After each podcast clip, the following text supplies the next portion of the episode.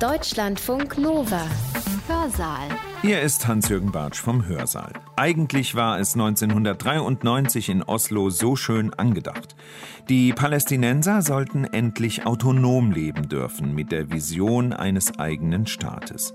Neben Israel, mit dem sie zuvor Krieg geführt hatten und mit dem es bis heute tagtäglich verbale und gewaltsame Auseinandersetzungen gibt.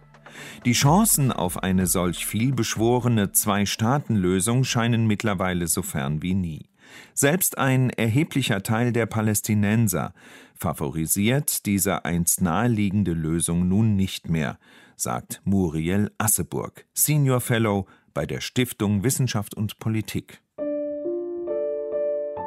Die Geschichte der Palästinenserinnen ist geprägt von Flucht, Vertreibung, Verlust, Diskriminierung und Exil.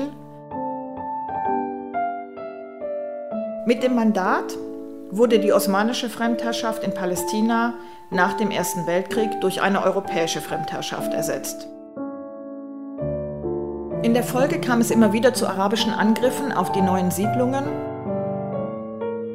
Trotz großspuriger Ankündigungen gelang es der arabischen Allianz daher weder Israel zu vernichten noch es zurückzudrängen. Frustration, Depression, Lähmung. Wie kommt es, dass die Situation, die in Oslo noch so hoffnungsvoll klang, derzeit vollends zerstoben ist? Dr. Muriel Asseburg ist Politologin. Sie befasst sich schwerpunktmäßig mit Ordnungen und Konflikten im Nahen Osten.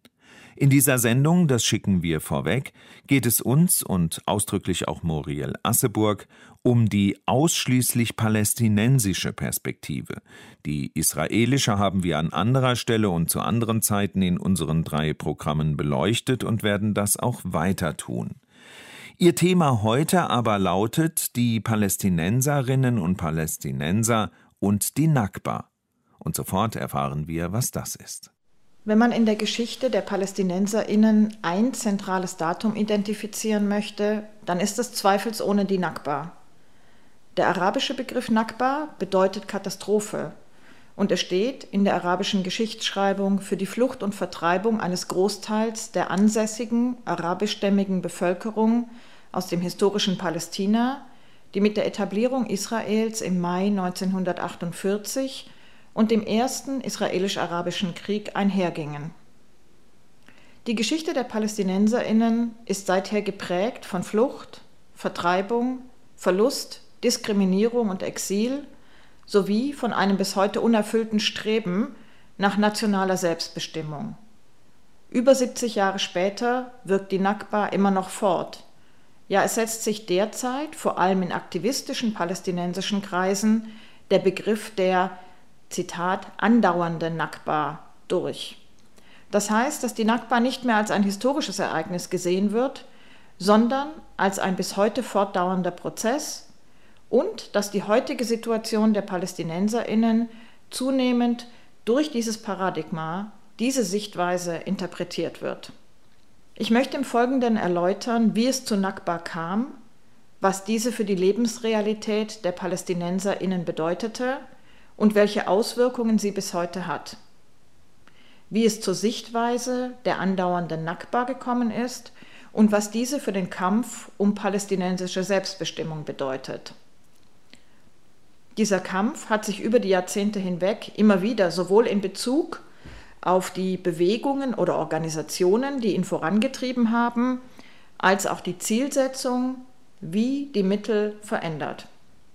Dabei geht es mir nicht darum, das palästinensische Narrativ zu übernehmen oder es als das Alleingültige zu präsentieren. Ohnehin gibt es nicht nur eine palästinensische Sichtweise, sondern eine Vielzahl palästinensischer Perspektiven. Diese möchte ich hier vorstellen und erläutern, wie ist es zur Nakba gekommen und was genau passierte damals.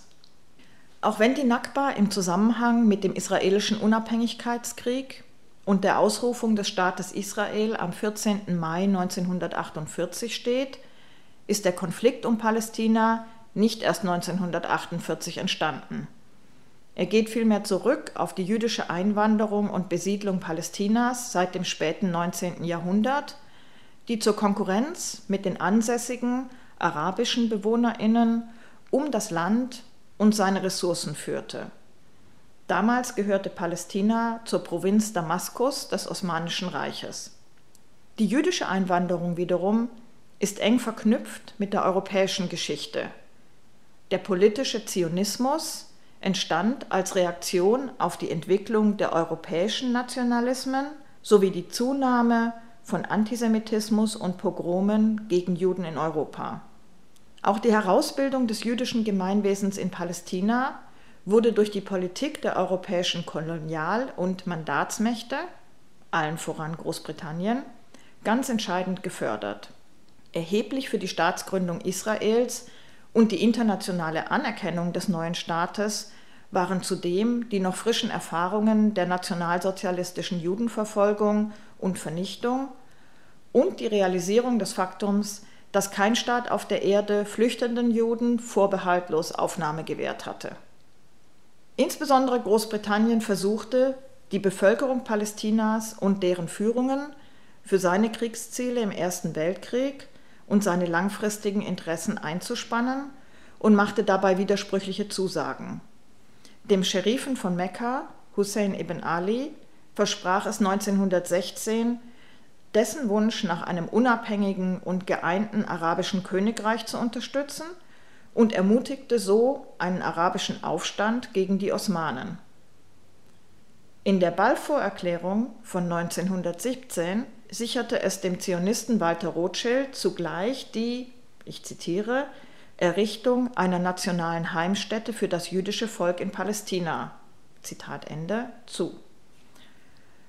Schon zuvor hatten sich die beiden damaligen Großmächte Frankreich und Großbritannien im geheimen Sykes-Picot-Abkommen von 1916 auf eine künftige Aufteilung der Provinzen des Osmanischen Reiches geeinigt. Palästina sollte dabei unter internationale Verwaltung gestellt werden. Die Aufteilung in Einflusszonen setzten die Siegermächte des Ersten Weltkriegs 1920 auf der Konferenz von San Remo um allerdings ohne eine internationale Verwaltung für Palästina einzurichten, wie es zunächst beabsichtigt war. Stattdessen erhielt Großbritannien das Mandat für Palästina, das 1922 vom Völkerbund, dem Vorläufer der UNO, bestätigt wurde. Von der lokalen Bevölkerung wurden die Mandatsgrenzen als künstlich und fremd gesehen, weil sie nicht in wirtschaftlichen und kulturellen Zusammenhängen entsprachen und weil sie sich in erster Linie an den Interessen der europäischen Mächte orientierten.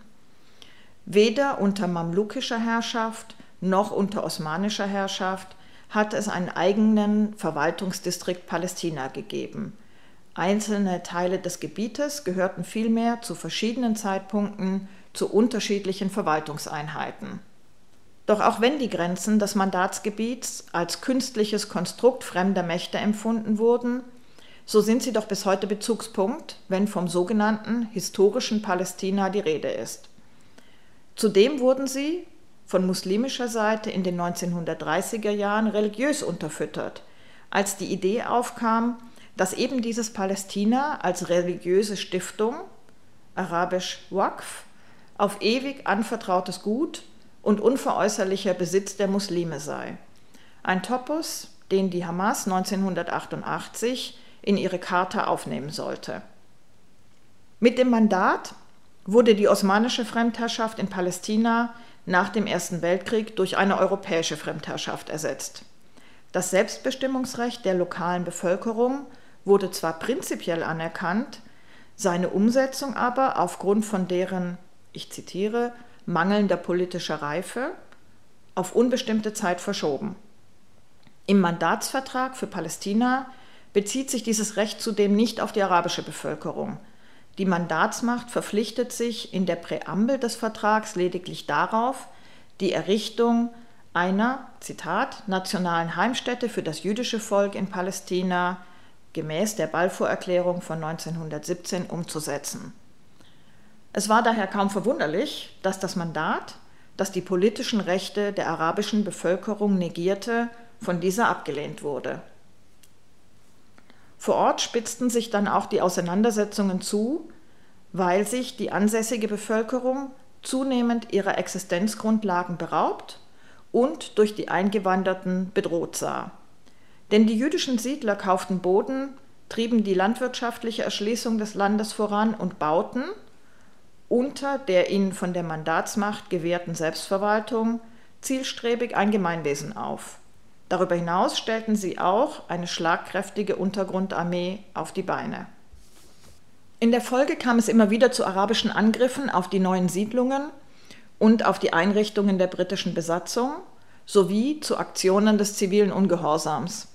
Dies war vor allem im sogenannten arabischen Aufstand von 1936 bis 1939 der Fall, der damals mit einem sechsmonatigen Generalstreik begann und der letztlich nur mit einem massiven Einsatz von Gewalt von Zehntausenden Soldaten und der Luftwaffe durch die Briten unterdrückt werden konnte. Zeitweise verlor die Mandatsmacht die Kontrolle über große Teile des Landes. Zwar gelang es den Revoltierenden letztlich nicht, tragfähige britische Zugeständnisse zu erringen, und sie zahlten einen enormen Preis. Tausende Tote und Verletzte, die Zerstörung der arabisch-palästinensischen Wirtschaft und die Deportation bzw. Flucht der meisten Führungsfiguren des Aufstands. Aber der erste Volksaufstand war ein konstituierendes Ereignis bei der Herausbildung der palästinensisch-arabischen Identität und ist bis heute wichtiger Bezugspunkt im Narrativ des Widerstands. So bezogen sich zum Beispiel die palästinensischen Israelis, die im Mai dieses Jahres in Protest gegen die israelischen Maßnahmen in Jerusalem und im Gazastreifen einen landesweiten Generalstreik initiierten, explizit auch auf den Generalstreik von 1936. Damals setzte sich übrigens auch die Kufie, die bei uns als Palästinensertuch bekannt ist, als Symbol durch. Die traditionelle Kopfbedeckung der männlichen Landbevölkerung, das schwarz-weiße oder rot-weiße Baumwolltuch mit dem Fischernetz und Ährenmuster, das von einem schwarzen Stoffring zusammengehalten wird, wurde zum Ausdruck des palästinensischen Nationalismus. Die Angehörigen der arabischen Oberschicht, die bislang den osmanischen Fez trugen, sahen sich gezwungen, ihre Solidarität mit den Kämpfenden durch das Tragen der bäuerlichen Kufie zu signalisieren. Selbstbestimmung suchten die Palästinenserinnen damals noch nicht in einem eigenen Staat, sondern als Teil Großsyriens. Das war aber nicht im Interesse der europäischen Mächte, die die Region in Einflusszonen aufgeteilt hatten. Mit Ende des Zweiten Weltkriegs spitzten sich sowohl die jüdisch-arabischen Auseinandersetzungen als auch Angriffe beider Seiten auf britische Einrichtungen weiter zu. London bat daher schließlich die neu gegründeten Vereinten Nationen um Vermittlung. Im Mai 1947 wurde ein UN-Sonderausschuss United Nations Special Committee on Palestine eingesetzt, um Lösungsvorschläge zu erarbeiten. Der Ausschuss sprach sich letztlich, nicht zuletzt vor dem Hintergrund der Shoah, mehrheitlich für die Teilung Palästinas in zwei Staaten aus. Dem Plan zufolge sollte das britische Mandat beendet werden und ein jüdischer und ein arabischer Staat entstehen. Diese sollten auf den jeweiligen Hauptsiedlungsgebieten beruhen und durch eine Wirtschaftsunion verbunden sein. Für den Großraum Jerusalem mit seinen heiligen Städten sollte es als sogenanntes Corpus Separatum ein spezielles internationales Regime geben. Dieser Teilungsplan wurde von der UN-Generalversammlung am 29. November 1947 als Resolution 181 mit 33 zu 13 Stimmen bei 10 Enthaltungen angenommen. London kündigte daraufhin an, das Mandat im Mai des folgenden Jahres niederzulegen und bis August 1948 seine Truppen abzuziehen. Gegen den Teilungsbeschluss stimmten unter anderem die arabischen Staaten, die zwar das Leid und Unrecht anerkannten, das den Juden in Europa widerfahren war, die es aber ablehnten, dass das zionistische Projekt auf Kosten der arabischen Bewohnerinnen Palästinas verwirklicht und damit neues Unrecht begangen werden sollte. Vor Ort wurde das Abstimmungsergebnis von der jüdischen Bevölkerung enthusiastisch gefeiert. Von der arabischen Bevölkerung, die die Gründung eines jüdischen Staates in ihrer Heimat ablehnte, und die bei der Entscheidung kein Mitspracherecht gehabt hatte, wurde es mit großer Bestürzung zur Kenntnis genommen. Um die Umsetzung des Beschlusses auch mit Gewalt zu verhindern, formierten sich lokale Guerillagruppen und Widerstandskomitees. In der Folge kam es zu bewaffneten Auseinandersetzungen mit den zionistischen Vorläufern der israelischen Armee, die rasch in eine Art Bürgerkrieg eskalierten, bei der die palästinensischen Kämpfer allerdings deutlich unterlegen waren. Gewalt und Gegengewalt richteten sich nicht nur gegen Kombattanten, sondern auch und vor allem gegen die Zivilbevölkerung. Am 14. Mai 1948 endete dann das britische Mandat über Palästina und am selben Tag verlas der Ministerpräsident der provisorischen Regierung, David Ben-Gurion, die Unabhängigkeitserklärung des Staates Israel. Weniger als 24 Stunden später brach der erste israelisch-arabische Krieg aus.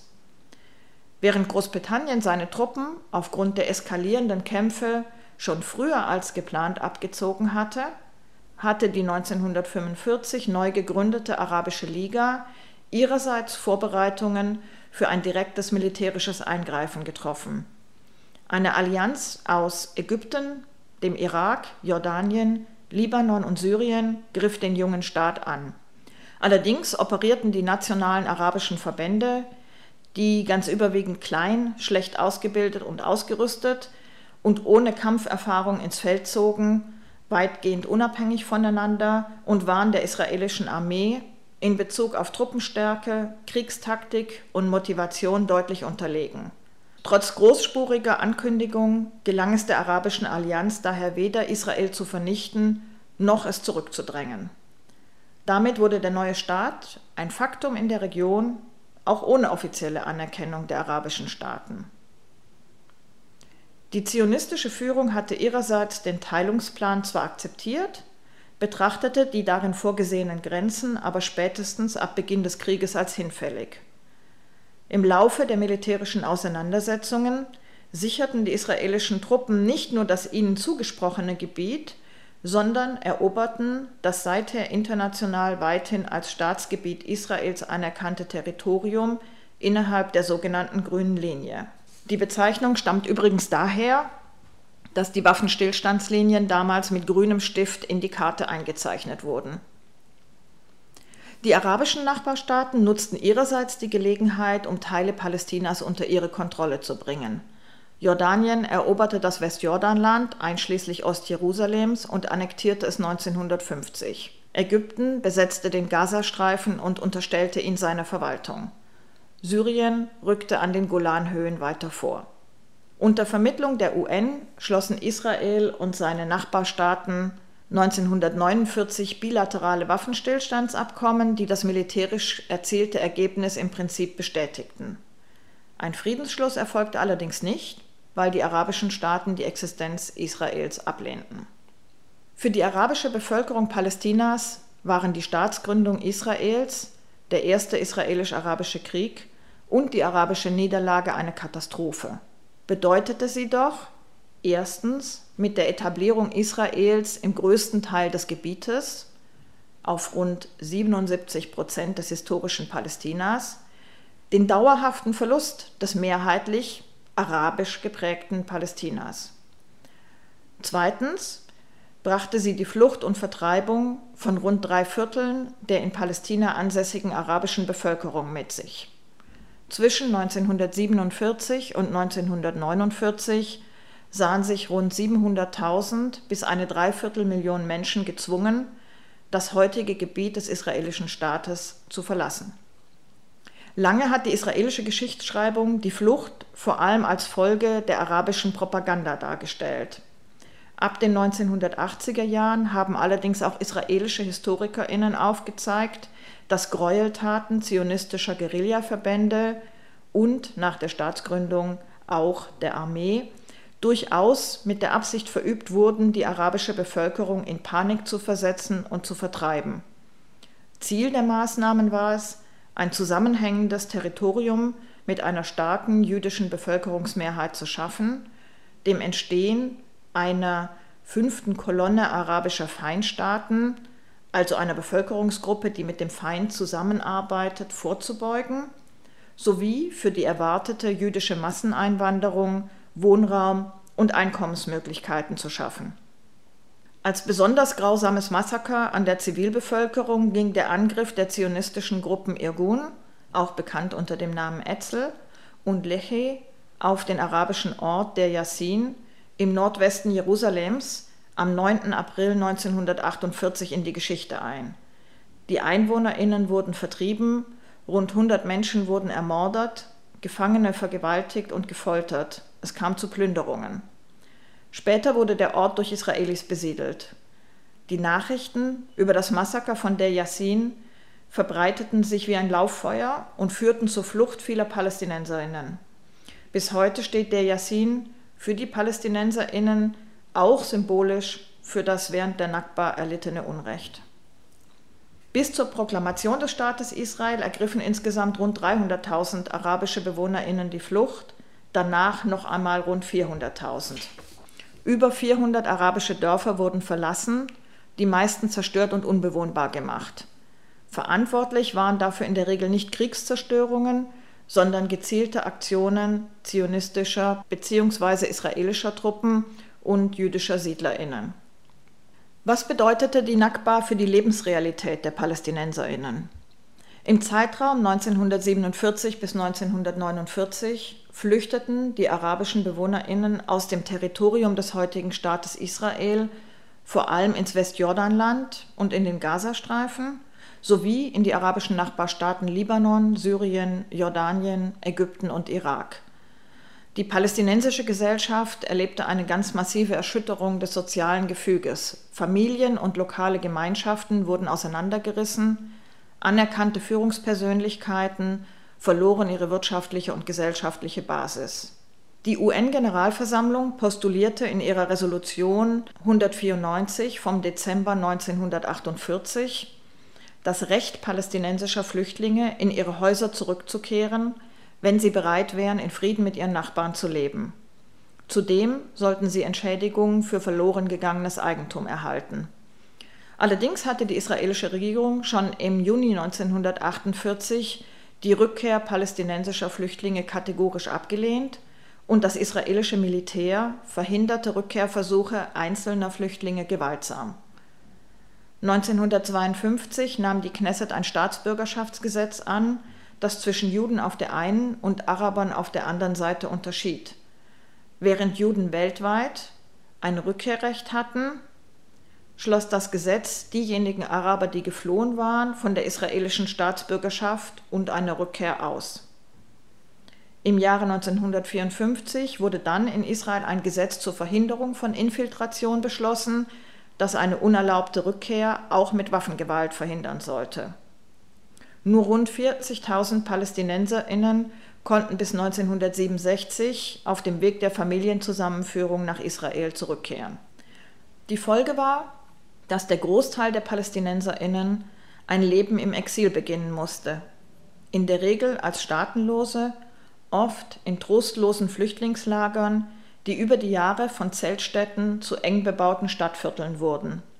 Hunderttausende wurden dauerhaft abhängig von internationaler Hilfe, da sie ihre Existenzgrundlage in Form von Immobilien, Landbesitz und Arbeitsplätzen verloren hatten und sich in den Aufnahmeländern mit unterschiedlich strikten Beschränkungen konfrontiert sahen, was Arbeit, Besitz, Eigentum, Reise und Niederlassungsfreiheit anging. Die Erinnerung an das Unrecht von 1948 prägte und prägt denn auch als kollektives Trauma die palästinensische Gesellschaft bis heute. Prägendes und einigendes Merkmal wurde das gemeinsame Flüchtlingsschicksal, das, weil so viele Eigentum und Heimat verloren hatte, auch einen gewissen gleichmachenden Effekt hatte. Es entstand ein kollektives Selbstverständnis, das im Konzept des bis heute beschworenen Sumut das Arabisch für Standhaftigkeit, Unbeugsamkeit, Unbeirrbarkeit steht, gefasst wurde, des heroischen Beharrens auf Identität und Rechten angesichts schwierigster Umstände. Gleichzeitig gab es für Palästinenserinnen nicht eine Lebensrealität. Alltag, persönliche Entwicklungsmöglichkeiten und Optionen politischer Beteiligung wurden vielmehr ganz entscheidend geprägt von den Bedingungen am jeweiligen Zufluchtsort. Die dauerhafte Anwesenheit hunderttausender palästinensischer Flüchtlinge, nicht nur in den Nachbarstaaten Israels, sondern auch in entfernten arabischen Ländern, zum Beispiel den Golfmonarchien, dem Irak oder Tunesien, hat ganz wesentlich dazu beigetragen, dem israelisch-palästinensischen Konflikt eine gesamtarabische, gesellschaftliche und politische Dimension zu geben. Hinzu kam dann mit dem Ölboom der 1970er Jahre eine wachsende Arbeitsmigration, insbesondere in die arabischen Golfstaaten. In vielen dieser Länder waren vor allem Palästinenser entscheidend am Aufbau der dortigen Gesundheits- und Bildungssysteme sowie der Öl- und Gasindustrie beteiligt. Wiederum anders stellte sich die Situation dar für diejenigen arabischen Bewohnerinnen, die in Israel blieben. Nach Angaben des israelischen Statistikbüros rund 150.000. Sie und ihre Nachkommen bilden heute die Minderheit der arabischen Israelis, die ganz überwiegend Palästinenser und Palästinenserinnen sind, die rund 20 Prozent der Gesamtbevölkerung Israels ausmacht. Knapp 50.000 Araberinnen und Araber wurden während der Nakba zu Binnenflüchtlingen in Israel. Die meisten von ihnen durften nicht in ihre Dörfer oder Städte zurückkehren. Ihr Besitz wurde, wie auch der der Flüchtlinge, enteignet und an den Custodian for Absentee Property, zu Deutsch etwa Treuhänder für den Besitz Abwesender, das heißt an den israelischen Staat übergeben. Auf diese Weise gingen rund 70 Prozent der arabischen Ländereien in staatlichen Besitz über und standen im Folgenden neuen jüdischen Siedlungen zur Verfügung. Darüber hinaus wurden die arabischen BewohnerInnen auch nicht als gleichberechtigte StaatsbürgerInnen, sondern in erster Linie als Sicherheitsrisiko wahrgenommen. Bis 1966 unterstanden die arabischen Israelis der Militärverwaltung. Ihre Rechte, etwa die Bewegungs- und Vereinigungsfreiheit, waren stark eingeschränkt. Sie durften zum Beispiel keine eigenen Parteien bilden. Wie gingen nun die PalästinenserInnen politisch damit um? In den 1950er Jahren entstanden in der Diaspora, zumeist im Untergrund, in den Flüchtlingslagern, an den Universitäten, in den Arbeitsstätten und an den Schulen, eine Vielzahl neuer nationalistischer palästinensischer Gruppierungen. Dazu gehörte etwa die Generalunion palästinensischer Studenten, GUPS, zu deren Präsident Yasser Arafat, der sich zu diesem Zeitpunkt allerdings noch nicht so nannte, 1952 an der Universität Kairo gewählt wurde. Anders als im Fall der früheren palästinensischen Elite entstammte das Führungspersonal dieser Gruppierungen nicht mehr den einst einflussreichen Familien der Husseinis, Nashashibis oder Khalidis, sondern überwiegend der Unter- und Mittelschicht. In dieser Phase waren weite Teile der arabischen Welt von der Ideologie des arabischen Nationalismus, auch Panarabismus genannt, geprägt, den der ägyptische Präsident Gamal Abdel Nasser als Leitfigur verkörperte. Die Ideologie zielte auf arabische Einheit und lehnte separate nationale Identitäten als illegitime koloniale Erfindungen ab. Zugleich versprach sie die Befreiung Palästinas durch eine umfassende arabische Mobilisierung was die Palästinenserinnen, die sich ihrer misslichen Lage und Schwäche bewusst waren, großenteils zunächst auf sie bauen ließ. Viele von ihnen engagierten sich deshalb in panarabischen Gruppierungen. Allerdings zeigte sich sehr bald, dass der Einsatz der panarabischen Führer für die palästinensische Sache hinter ihren jeweiligen nationalen Interessen zurückstand. Schon Ende der 1950er, Anfang der 1960er Jahre wurden den meisten palästinensischen Nationalistinnen daher klar, dass ihnen der Panarabismus nicht die Befreiung bringen würde. Deshalb bildeten sie im Folgenden zunehmend Gruppierungen, bei denen dieses Ziel explizit in den Vordergrund rückte. Entscheidend war in diesem Zusammenhang vor allem die im Oktober 1959 in einer Kuwaiter Privatwohnung von jungen palästinensischen Arbeitsmigranten gegründete Fatah. Fatah ist das Akronym für die Bewegung zur nationalen Befreiung Palästinas und steht auch für Eroberung, Sieg, Triumph. Inspiriert von den antikolonialen Befreiungsbewegungen, unter anderem in Algerien, Kuba und Vietnam, setzten ihre Gründungsväter auf die Befreiung Palästinas aus eigener Kraft, so ihr Wahlspruch. Zu den Gründern von Fatah gehörten allen voran Yasser Arafat, aber auch der heutige palästinensische Präsident Mahmoud Abbas. Sie propagierten zwar den bewaffneten Kampf, waren sich jedoch sehr wohl ihrer eigenen Schwäche bewusst.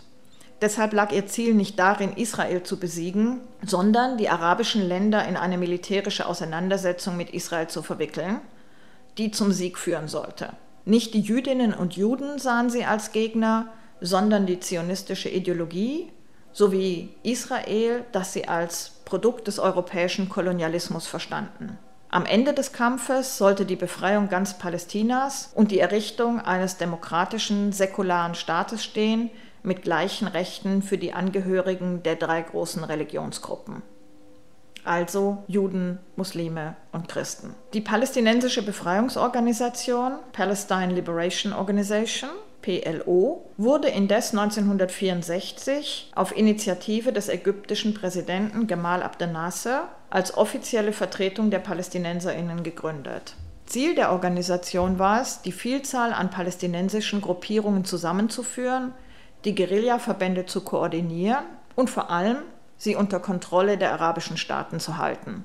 Zu einem entscheidenden Wendepunkt für die Fatah sowie für die Führung und Ausrichtung der PLO wurde die Schlacht von Karame, ein Ort im Jordantal. Denn dort gelang es Freischärlern der Fatah am 21. März 1968, den Mythos der unbesiegbaren israelischen Armee zu brechen und das Bild des erfolgreichen palästinensischen Freiheitskämpfers, des Fidae, in den arabischen Medien zu verankern. Fidae steht für den, der sich aufopfert. In weiten Teilen der arabischen Welt wurde das Ereignis als palästinensischer Sieg und als erster Schritt zur Befreiung des Landes gefeiert.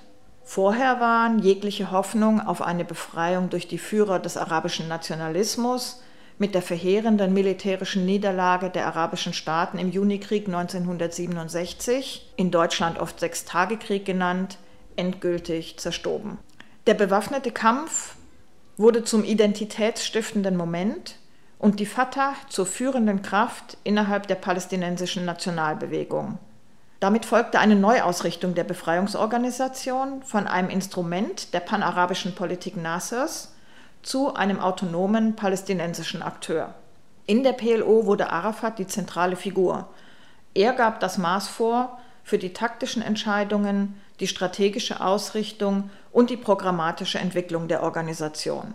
Allerdings konnte er seine Vorstellungen oft nur sehr mühsam und gegen großen Widerstand in den eigenen Reihen sowie in großer Abhängigkeit von Gastländern, Dynamiken in der Region und internationaler Unterstützung durchsetzen.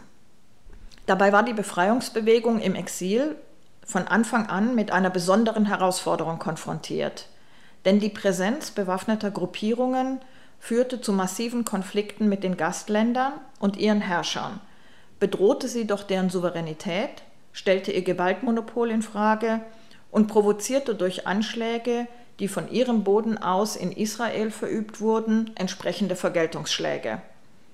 Zudem galt für die PLO zwar eigentlich das Prinzip der Nichteinmischung in innere Angelegenheiten der Gastgeber, aber das wurde nicht konsequent umgesetzt.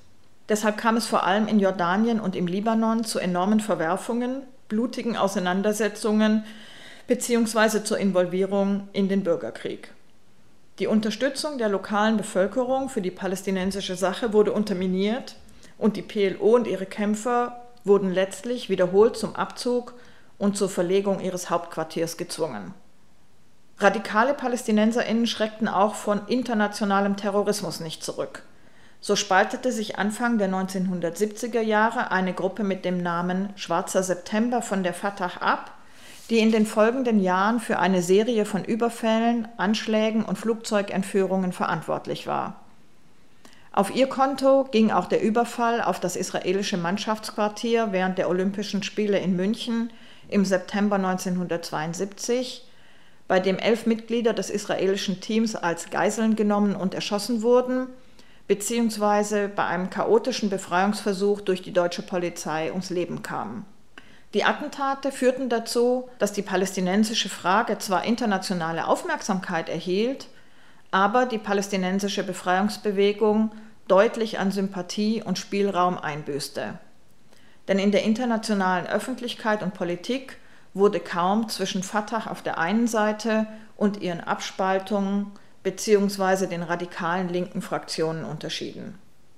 Zu den wegweisenden programmatischen Entwicklungen, die Arafat vorantrieb, gehörte insbesondere der schrittweise Übergang von der Befreiung ganz Palästinas über den Ansatz, einen palästinensischen Staat zumindest temporär neben Israel zu errichten, bis zur Festlegung auf eine Zwei-Staaten-Regelung. Diese lief auf einen palästinensischen Kleinstaat auf rund 22 Prozent des Mandatsgebiets und damit auf den Verzicht auf den größten Teil des historischen Palästinas hinaus. Zu den bedeutendsten strategischen Entscheidungen sollten die Verurteilung des internationalen Terrorismus und der Vorsatz werden, den bewaffneten Kampf gegen Israel durch Instrumente der regionalen und globalen Diplomatie zuerst zu ergänzen und dann abzulösen. Bei seiner Sitzung am 15. November 1988 verkündete der palästinensische Nationalrat schließlich die Unabhängigkeit Palästinas in den 1967 besetzten Gebieten. Der Anhang der Deklaration nahm Bezug auf die UN-Teilungsresolution und auf die Sicherheitsratsresolutionen 242 und 338 und signalisierte damit die Bereitschaft zur Koexistenz mit Israel im Rahmen einer Zwei-Staaten-Lösung nach dem Prinzip Land für Frieden. Im Dezember 1988 verurteilte Arafat vor der UN-Vollversammlung in Genf jede Form des Terrorismus. Bei einem Besuch in Paris im Mai 1989 erklärte Arafat zudem die Artikel der PLO-Charta, die die Zerstörung Israels zum Ziel hatten, für hinfällig. Damit war der Weg für einen friedlichen Ausgleich mit Israel von Seiten der PLO geebnet. Israelisch-palästinensische Geheimverhandlungen in Oslo führten im September 1993 zur Prinzipienerklärung, daher auch der Name Osloer Abkommen. Nun erkannte auch Israel die PLO als legitime Vertreterin des palästinensischen Volkes sowie dessen politische Rechte an. Für ihre Bemühungen, Frieden im Nahen Osten zu schaffen, erhielten Yasser Arafat, der israelische Premierminister Yitzhak Rabin und Israels Außenminister Shimon Peres im Oktober 1994 gemeinsam den Friedensnobelpreis. Die PLO-Führung konnte mit dem Beginn einer auf fünf Jahre angesetzten Übergangsperiode, in der dann ein endgültiges Friedensabkommen ausgehandelt werden sollte, im Mai 1994 in die palästinensischen Gebiete zurückkehren. Damit verlagerte sich das Zentrum der palästinensischen Politik nach fast 50 Jahren aus der Diaspora zurück in die Heimat. Viele Exilierte kehrten in die palästinensischen Gebiete zurück bzw. wanderten ein, um am Aufbau eines Gemeinwesens mitzuwirken oder in die Wirtschaft zu investieren. Das Regierungssystem, das auf Basis der Oslo-Abkommen entstand, sollte die Selbstverwaltung in der Übergangsperiode umsetzen zugleich aber auch den Kern eines palästinensischen Staatswesens bilden. Freilich kamen der neu errichteten palästinensischen Autonomiebehörde, auf Englisch kurz PA, dabei nur beschränkte Kompetenzen zu, die zwar während der Interimsperiode etwas erweitert wurden, aber im Wesentlichen auf Selbstverwaltung beschränkt blieben. Von Souveränität konnte zu keinem Zeitpunkt gesprochen werden. Abgesehen von der Legalisierung der palästinensischen Flagge und Hymne, der Einführung eher symbolischer Insignien von Staatlichkeit, palästinensische Briefmarken, Autokennzeichen, Reisepässe, baute die PA neben Ministerien und Behörden einen starken Sicherheitsapparat auf. Innerhalb weniger Jahre entstand damit ein umfassendes palästinensisches Regierungssystem mitsamt den dazugehörigen Organen. Diese Institutionen bestimmten, im Rahmen der der PA zugestandenen Kompetenzen zunehmend die innere Ordnung für den allergrößten Teil der palästinensischen Bevölkerung in den 1967 von Israel besetzten Gebieten. Und sie tun das im Westjordanland nach wie vor. Allerdings traten auch sehr schnell die Widersprüche zutage, die sich aus den Anforderungen von Befreiungskampf einerseits und Regierungsführung andererseits ergaben. Schließlich hatte sich die palästinensische Führung in Oslo auf die Kooperation mit Israel, unter anderem im Sicherheitsbereich, verpflichtet. Und es stellte sich bald heraus, dass es dabei in erster Linie um den Schutz israelischer Bürgerinnen und Institutionen, inklusive der Siedlerinnen und Siedlungen ging, die trotz des Friedensprozesses immer weiter wuchsen. Um was geht es jetzt beim Begriff der andauernden Nakba? Der Begriff der andauernden Nakba steht für eine aktuelle Sichtweise auf den israelisch-palästinensischen Konflikt, der vor allem in der jungen Generation der Palästinenserinnen verbreitet ist. Gemeint ist damit nicht nur, dass Flucht und Vertreibung von 1948 sich bis heute auf das Leben von Palästinenserinnen auswirken, sondern dass der Prozess von Vertreibung, Enteignung, Diskriminierung und Ungleichbehandlung weitergeht. Warum hat sich diese Sichtweise herausgebildet? Erstens, weil ein großer Teil der Palästinenserinnen noch immer in Flüchtlingslagern lebt, teils noch immer staatenlos ist und ein Dasein ohne Perspektive fristet. Die Zahl der beim UN-Hilfswerk für Palästina-Flüchtlinge registrierten Flüchtlinge ist heute auf rund 5,6 Millionen angewachsen, von weltweit rund 13,5 Millionen Palästinenserinnen. Zweitens, weil Palästinenserinnen nach wie vor verdrängt werden. Das gilt insbesondere, aber keineswegs ausschließlich, für strategische Gebiete im Westjordanland und in Ostjerusalem. Einer der Auslöser der letzten bewaffneten Auseinandersetzungen im Mai dieses Jahres etwa war die bevorstehende Zwangsräumung von Häusern im Ostjerusalemer Stadtviertel Sheikh Jarrah, Häuser, die von palästinensischen Flüchtlingen und ihren Nachfahren bewohnt werden, die dort nach 1948 angesiedelt worden waren und die nun israelischen Siedlerinnen weichen sollten. Drittens, weil die palästinensischen Bürgerinnen Israels sich nach wie vor als Israelis zweiter Klasse sehen. Zwar gelten für sie heute nicht mehr die Einschränkungen der frühen Jahre, und es ist vielen von ihnen in den letzten Jahrzehnten ein beachtlicher sozialer Aufstieg gelungen, aber nach wie vor leiden sie unter Diskriminierung und schlechter Stellung. Dazu gehört, dass sie kein Recht auf Rückkehr haben Dazu gehört, dass sie beim Landbesitz benachteiligt werden, der zum großen Teil von jüdischen Organisationen geregelt wird. So verpachtet der jüdische Nationalfonds etwa Land ausschließlich an Jüdinnen und Juden. Zudem bleiben die Haushaltsausgaben für arabische Kommunen weit hinter denen für jüdische zurück. Und besonders problematisch ist der Umgang mit den Beduinen, die zum großen Teil in Dörfern leben, die der Staat nicht anerkennt die kaum öffentliche Dienstleistung erhalten und regelmäßig von Hauszerstörungen und Vertreibungen bedroht bzw. betroffen sind.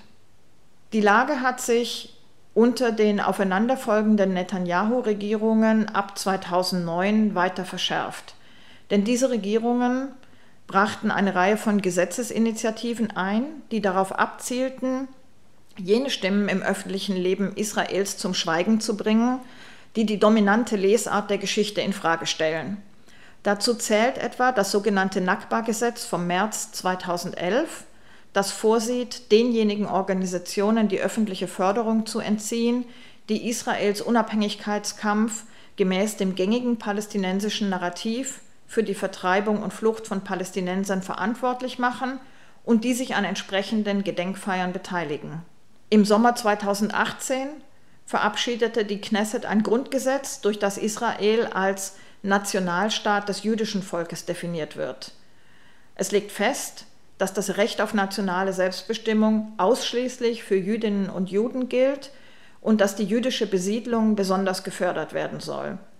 Außerdem stuft es Arabisch von einer offiziellen zu einer Sprache mit besonderem Status herab. Hintergrund dieser Sichtweise der andauernden Nakba ist in erster Linie das Scheitern des in Oslo in den 1990er Jahren vereinbarten Ansatzes, durch Verhandlungen zu einer Konfliktregelung zu kommen und die zwischen Israelis und Palästinenserinnen. Hier ist nicht Platz, um ausführlich auf die Gründe für das Scheitern einer Konfliktregelung durch den Osloer Prozess einzugehen. Auf jeden Fall signalisierte die fortgesetzte Siedlungspolitik den Palästinenserinnen, dass Israel das Westjordanland dauerhaft kontrollieren wollte.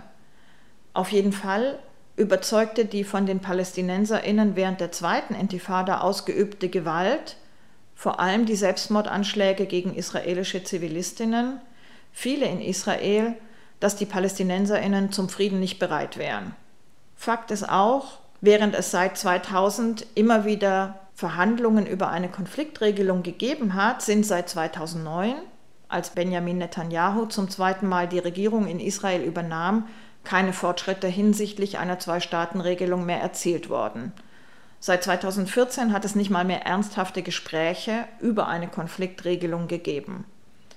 Eine Annexion oder dauerhafte Kontrolle des Westjordanlandes wird mittlerweile nicht nur von radikalen Israelis, sondern auch von vielen PolitikerInnen des Mainstream in Israel befürwortet. Israel und die palästinensischen Gebiete sind heute durch eine komplexe Einstaatenrealität geprägt. Diese basiert auf dem 1967 etablierten Besatzungsregime, der Annexion Ostjerusalems sowie den Osloer Abkommen von 1993 bis 1995, die ursprünglich, ich habe es schon gesagt, für eine fünfjährige Übergangsperiode, das heißt bis Mai 1999, hätten gelten sollen. Die konkrete Ausformung dieser Realität ist wiederum eine Konsequenz des fortgesetzten Siedlungsbaus und der Ansiedlung israelischer Bevölkerung in den besetzten Gebieten, der Ausweitung israelischen Rechts auf die Siedlungsbevölkerung und zunehmend auch auf die Siedlungen, des Baus der Sperranlagen im Westjordanland sowie eines ausdifferenzierten Genehmigungssystems. Die Hauptcharakteristika dieser Ordnung sind eine übergeordnete israelische Kontrolle über Territorium, Land- und Seegrenzen. Die einzige Ausnahme ist hier die Grenze zwischen Gazastreifen und Ägypten. Über Küstengewässer, Luftraum und Ressourcenausbeutung. Eine in ihrer Zuständigkeit auf innere Ordnung und Selbstverwaltung beschränkte und von israelischen Genehmigungen und Transferleistungen abhängige palästinensische Autonomiebehörde die Zersplitterung des palästinensischen Territoriums in voneinander isolierte Enklaven inklusive der Abregelung des Gazastreifens und der Abtrennung Ostjerusalems vom Westjordanland sowie die Einschränkung der Bewegungsfreiheit zwischen diesen einzelnen Gebieten und ein System, in dem Bewohnerinnen abhängig von ihrer Staatsbürgerschaft, ihrer religiös-ethnischen Zugehörigkeit, also vor allem jüdisch versus arabisch, und ihrem Wohnort, sei es in Israel, in Jerusalem, in den A, B oder C-Gebieten des Westjordanlandes oder im Gazastreifen, unterschiedliche Rechte zukommen oder ihnen diese verwehrt werden. Was bedeutet das nun für den palästinensischen Kampf um Selbstbestimmung? Gewandelt haben sich zunächst die Aktionsformen. Nachdem viele PalästinenserInnen Verhandlungen nicht länger als zielführend sehen, setzt die palästinensische Führung zunehmend auf den internationalen Rechtsweg, insbesondere Ermittlungen durch den Internationalen Strafgerichtshof, auf internationale Untersuchungskommissionen und auf Mobilisierung in internationalen Organisationen, vor allem der UNO. Die palästinensische Zivilgesellschaft und Aktivistinnen vor Ort und in der Diaspora hingegen setzen vor allem auf Kampagnen, die internationalen Druck auf Israel erzeugen sollen etwa die vom südafrikanischen Anti-Apartheid-Kampf inspirierte BDS-Bewegung. Dabei steht BDS für Boycott, Divestment, Sanctions. Vor Ort setzt die Zivilgesellschaft vor allem auf den sogenannten Volkswiderstand, also unbewaffnete, aber nicht zwingend gewaltfreie Aktionen des zivilen Ungehorsams, die in der Regel spezifische lokale Anliegen thematisieren – zum Beispiel den Verlust von landwirtschaftlichen Flächen durch den Bau der Sperranlagen im Westjordanland. Gerade den jüngeren palästinensischen Aktivistinnen ist es in den letzten Jahren gelungen, durch einen Fokus auf universale Prinzipien, auf Menschenrechte und auf Gerechtigkeit an andere soziale Bewegungen, vor allem in den USA und Europa, anzuknüpfen und sich mit ihnen solidarisch zu erklären insbesondere die Black Lives Matter-Bewegung, migrantische und Flüchtlingsbewegungen, zum Teil auch die Klimaschutzbewegung. Damit löst zunehmend eine neue Art von Solidarität auf gesellschaftlicher Ebene die traditionelle Unterstützung durch die arabischen Führungen für die palästinensische Sache ab. Eine Unterstützung, die ja ohnehin immer eingeschränkt und instrumentell war und die in den letzten Jahren stark abgenommen hat, sodass sich die Palästinenserinnen zusehends isoliert gefühlt haben. Das war zum Beispiel der Fall im Zuge der sogenannten Abrahamsabkommen, die Israel 2020 und 2021 mit vier arabischen Staaten, den Vereinigten Arabischen Emiraten, Bahrain, Marokko und Sudan abgeschlossen hat.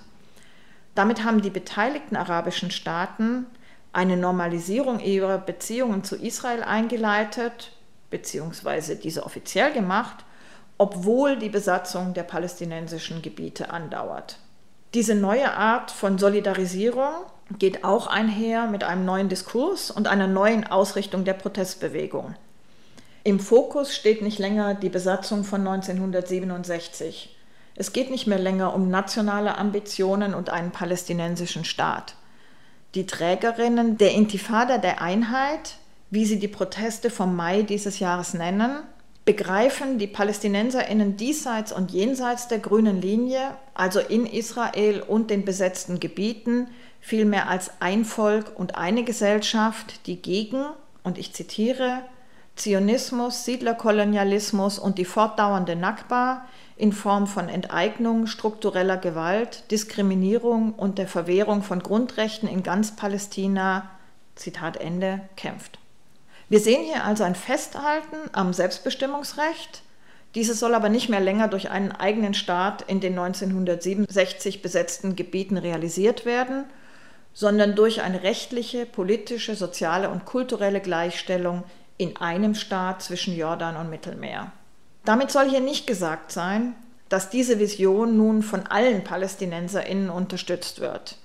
Eine entsprechende binationale Regelung oder Einstaatenregelung findet in Umfragen in den palästinensischen Gebieten zum Beispiel nur rund 20 bis 30 Prozent Unterstützung.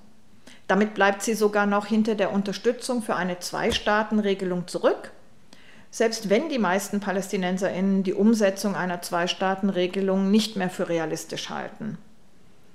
Und in Israel ist die Zustimmung der palästinensischen Bevölkerung für eine politische Inklusion im israelischen System verbunden mit der Hoffnung auf eine schrittweise Verbesserung und Besserstellung hoch. So unterstützen in Umfragen rund drei Viertel der palästinensischen Israelis die Regierungsbeteiligung einer arabischen Partei, wie wir sie derzeit zum ersten Mal überhaupt sehen.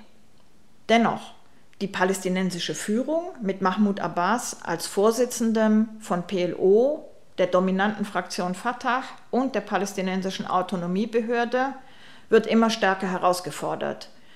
Nicht nur durch die Hamas als ihrer stärksten politisch organisierten Konkurrentin, die 1987 aus den Reihen der Muslimbrüder entstand und die seit der innerpalästinensischen Spaltung 2007, die den Gazastreifen kontrolliert, sondern mittlerweile auch durch die palästinensische Zivilgesellschaft und durch unabhängige Aktivistinnen. Längst werden die PA und ihre Führung in weiten Teilen der palästinensischen Bevölkerung nicht mehr als legitime Vertreterin palästinensischer Interessen gesehen, sondern als korrupte, Eigeninteressen dienende, zunehmend repressive Erfüllungsgehilfen der Besatzungsmacht. Infolge der Absage der Parlaments- und Präsidentschaftswahlen, die nach über 15 Jahren im Mai und Juli dieses Jahres hätten stattfinden sollen, hat Mahmoud Abbas weiter an Unterstützung verloren. Und nach der mutmaßlichen Ermordung des Regimekritikers Nizar Banat durch die palästinensischen Sicherheitskräfte Ende Juni dieses Jahres demonstrierten Zehntausende gegen ihre Führung und forderten deren Rücktritt. Im Vordergrund der Forderungen steht dabei vor allem eine Reform der Institutionen, insbesondere der PLO, um diese wieder zu einer handlungsfähigen und repräsentativen Organisation zu machen, einem Ort, in dem eine Befreiungsstrategie diskutiert, beschlossen und umgesetzt werden kann. Damit gehen die Aktivistinnen zurück auf die frühen Forderungen der Fatah und der PLO, wie ich sie eingangs geschildert habe. Zwar ist es richtig, dass der Ansatz einer Zwei-Staaten-Regelung aufgrund der von mir vorhin geschilderten Ein-Staaten-Realität kaum mehr umzusetzen ist, Das macht aber eine Einstaatenregelung mit gleichen Rechten für alle nicht wahrscheinlicher. Denn diese steht im direkten Gegensatz zu Israels Selbstverständnis als jüdischer und demokratischer Staat und wird daher von der ganz überwiegenden Mehrheit der jüdischen Israelis abgelehnt. Über die Vertreibung, die Gewalt, die Hoffnung und die Hoffnungslosigkeit der Palästinenserinnen und Palästinenser informierte uns Muriel Asseburg, Senior Fellow der Stiftung Wissenschaft und Politik. Dort arbeitet sie in der Forschungsgruppe unter anderem für den Mittleren und Nahen Osten. Deutschlandfunk Nova. Hörsaal. Samstag und Sonntag um 18 Uhr. Mehr auf deutschlandfunknova.de.